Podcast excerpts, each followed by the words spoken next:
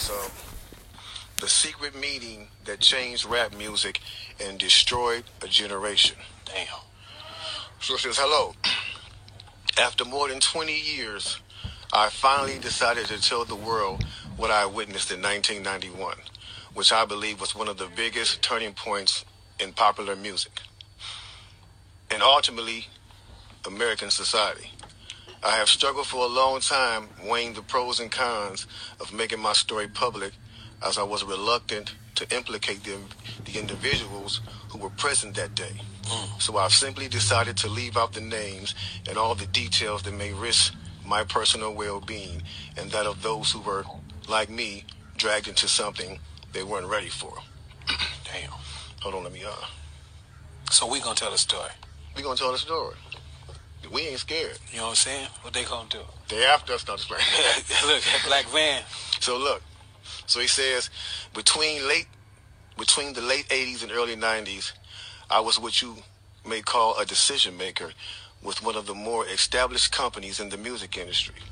I came to Europe in the early 80s and quickly established myself in the business. The industry was different back then, since technology and media weren't accessible to people like that, like they are today. The industry had more control over the public and had the means to influence them any way it wanted. Right. This may explain why in early 1991, I was invited to attend a closed-door meeting with a small group of business with business insiders to discuss rap music's new direction. Hmm. Rap music's new direction. Yeah. Little did I know we would be asked to participate in one of the most unethical and destructive business practices ever seen. Crazy. So said so so this was the meeting. The meeting was held at a private residence on the outskirts of Los Angeles. I remember about 25 to 30 people were were were being there. Right. Most of them familiar faces. Speaking of those I knew, we joked about the theme of the meeting as many of us did not care for rap and failed to see the purpose of being invited to a private meeting to the ga- to to discuss the future of hip hop. Talk to him. Among the attendees was a small group of unfamiliar faces who stayed to themselves and made no attempt to socialize beyond their circle. Based on their behavior and formal appearances, they didn't seem to be from our industry. Our casual our casual chatter was interrupted when we were asked to sign the confidentiality agreement preventing us from publicly discussing the information presented during the meeting. Hmm. Needless to say, this intrigued, in some cases, disturbed many of us. The agreement was only a page long, but very clear on matters and consequences, which stated that violating the terms would result in job termination immediately. We asked several people what this meeting was about and the reason for such secrecy, but could not find anyone who had the answers for us. A few people re- refused to sign and walked out. Nobody stopped them. I was tempted to follow, but but curiosity got the best of me. That's right. A man who was part of the unfamiliar group collected all the agreements from us. So now it's going to get to the good part because the meeting about to start. Talk to him, G. It says, quickly after the meeting began, hold on one second. Get your popcorn, y'all.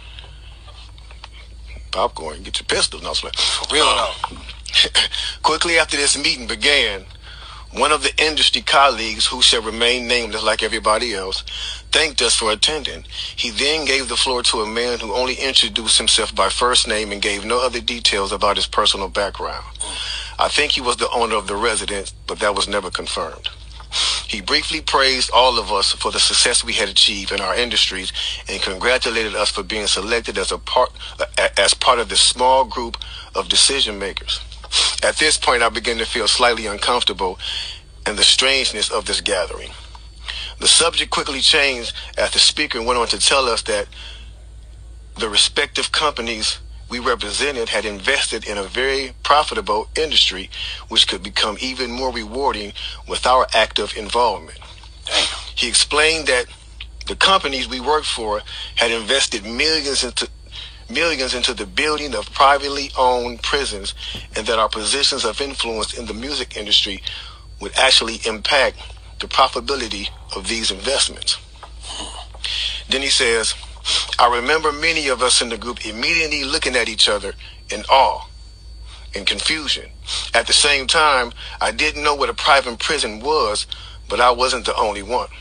Sure enough, someone asked this, someone asked what these prisons were and what any of this had to do with music.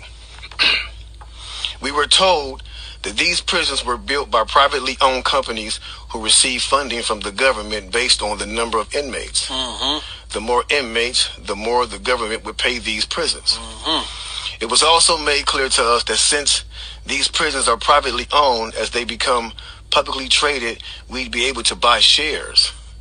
Most of us were taken back by this. Again, a couple of people asked what this had to do with us. At this point, my industry colleague who had first opened the meeting took the floor again and answered our questions. He told us that since our employees had become solid investors in this prison business, it was now in their interest to make sure that these prisons remain filled. Our job would be to help make this happen by making music which promote criminal behavior, Mm. rap being the music of choice. Mm. He assured us that this would be a great situation for us because rap music was becoming an increasingly profitable market for our companies. And as employees, we'd also be able to buy stocks in these prisons. Immediately, silence came over the room. You could have heard a pin drop. Hmm. I remember looking around to make sure I wasn't dreaming and saw half of the people with dropped jaws. My daze was interrupted when someone shouted, Is this a fucking joke? At this point, things became chaotic. Right. Two of the men who were part of the unfamiliar group grabbed the man who shouted and, and attempted to remove him from the house. A few of us, myself included, tried to intervene. One of them pulled out a gun, put out a gun, and we all backed off. They separated us from the crowd, and all four of us was escorted outside. My industry colleague who opened up the meeting earlier hurried out to meet us and reminded us that we had signed an agreement and would suffer the consequences of speaking out about this publicly or even those who attended the meeting. Damn. I asked him why was he involved with something so corrupt and he replied it's bigger than the music business and nothing we can do and oh, no no no it's bigger than the music business and nothing we want to challenge without risking consequences we all protested as the as they walked as we walked back into the house. I remember word for word the last thing he said it's out of my hands now. Just remember you signed an agreement. He then closed the door behind him. The men rushed us to our car and actually waited until we drove off the property. Damn. so so uh this meeting bro. Now that's a lot for a meeting right there. Oh yeah, definitely. You know, and this person later on he said, you know, this person actually ended up leaving the music industry after this happened. Well, a, a few years after this, he ended up leaving the music industry, Okay. and um, he said he just like you know over the years he just he just felt guilty because he said as he sat back and he watched these plans come into play, come to a reality, Over two decades. he sat back and was like, wow, they really pulled it off Yeah. They really pulled this off. He was like, they were told not to sign any more political rappers, any any more rappers that had messages in their music. No music. positivity. It was all to be gangster rap music that they promoted and and and put out. So if you wonder where And Brand Nubians went, if you wonder where Brand Nubians went, where Poor Righteous Teachers went, where Public Enemy went, where KRS One went, and all sorts of groups like that that was talking, Yeah. even, even Queen Latifah and Monie Love and those, you know, what I'm saying? Everybody. It, it, it, it's a back door. Yeah, anything that was harmless, fun rap, you know, anything that had a message in it had to go. Yeah, that's You why know what I'm if you even notice though, now you we talk about that all the time. even be brief with it, you know what I'm saying? Uh, those charms that came out like maybe 1988, 89, the African Mm-hmm. charms, those those dis- they lasted for about two years and they disappeared real quick. You know what I'm Yeah, saying? yeah, definitely, quickly. definitely. Now, after reading all this, you know, it actually made me feel a few different ways. The first emotion I felt was shocked because I was definitely taken back by this, just knowing the level of evil that's involved by even even thinking of a plan like this. You know what I'm saying? The second emotion I felt was anger, anger because it's not enough for them to exploit our culture and make all the money off of it. Mm-hmm. Because let's keep it real, the industry has never been favorable towards the artist. Never. Never. But they're going to go beyond the artist to get the artist to influence and lure in the consumer, which they knew at the time were mainly minorities. Yep. In other words, keep promoting gangster rap so that the youngsters will be influenced by them, which in turn will incite them to want to act like them, and it's very and it's a very good chance they'll end up in their prison. Yeah. So they're getting paid twice. They're getting paid from the artist they signing, and then they're getting paid from the from the the people that these artists influence that goes to prison trying to be like these artists. Yeah. So they they they they making a killing. A killing. They're using the music business to promote their private prison business. Uh, my man is right, right there, talking that right.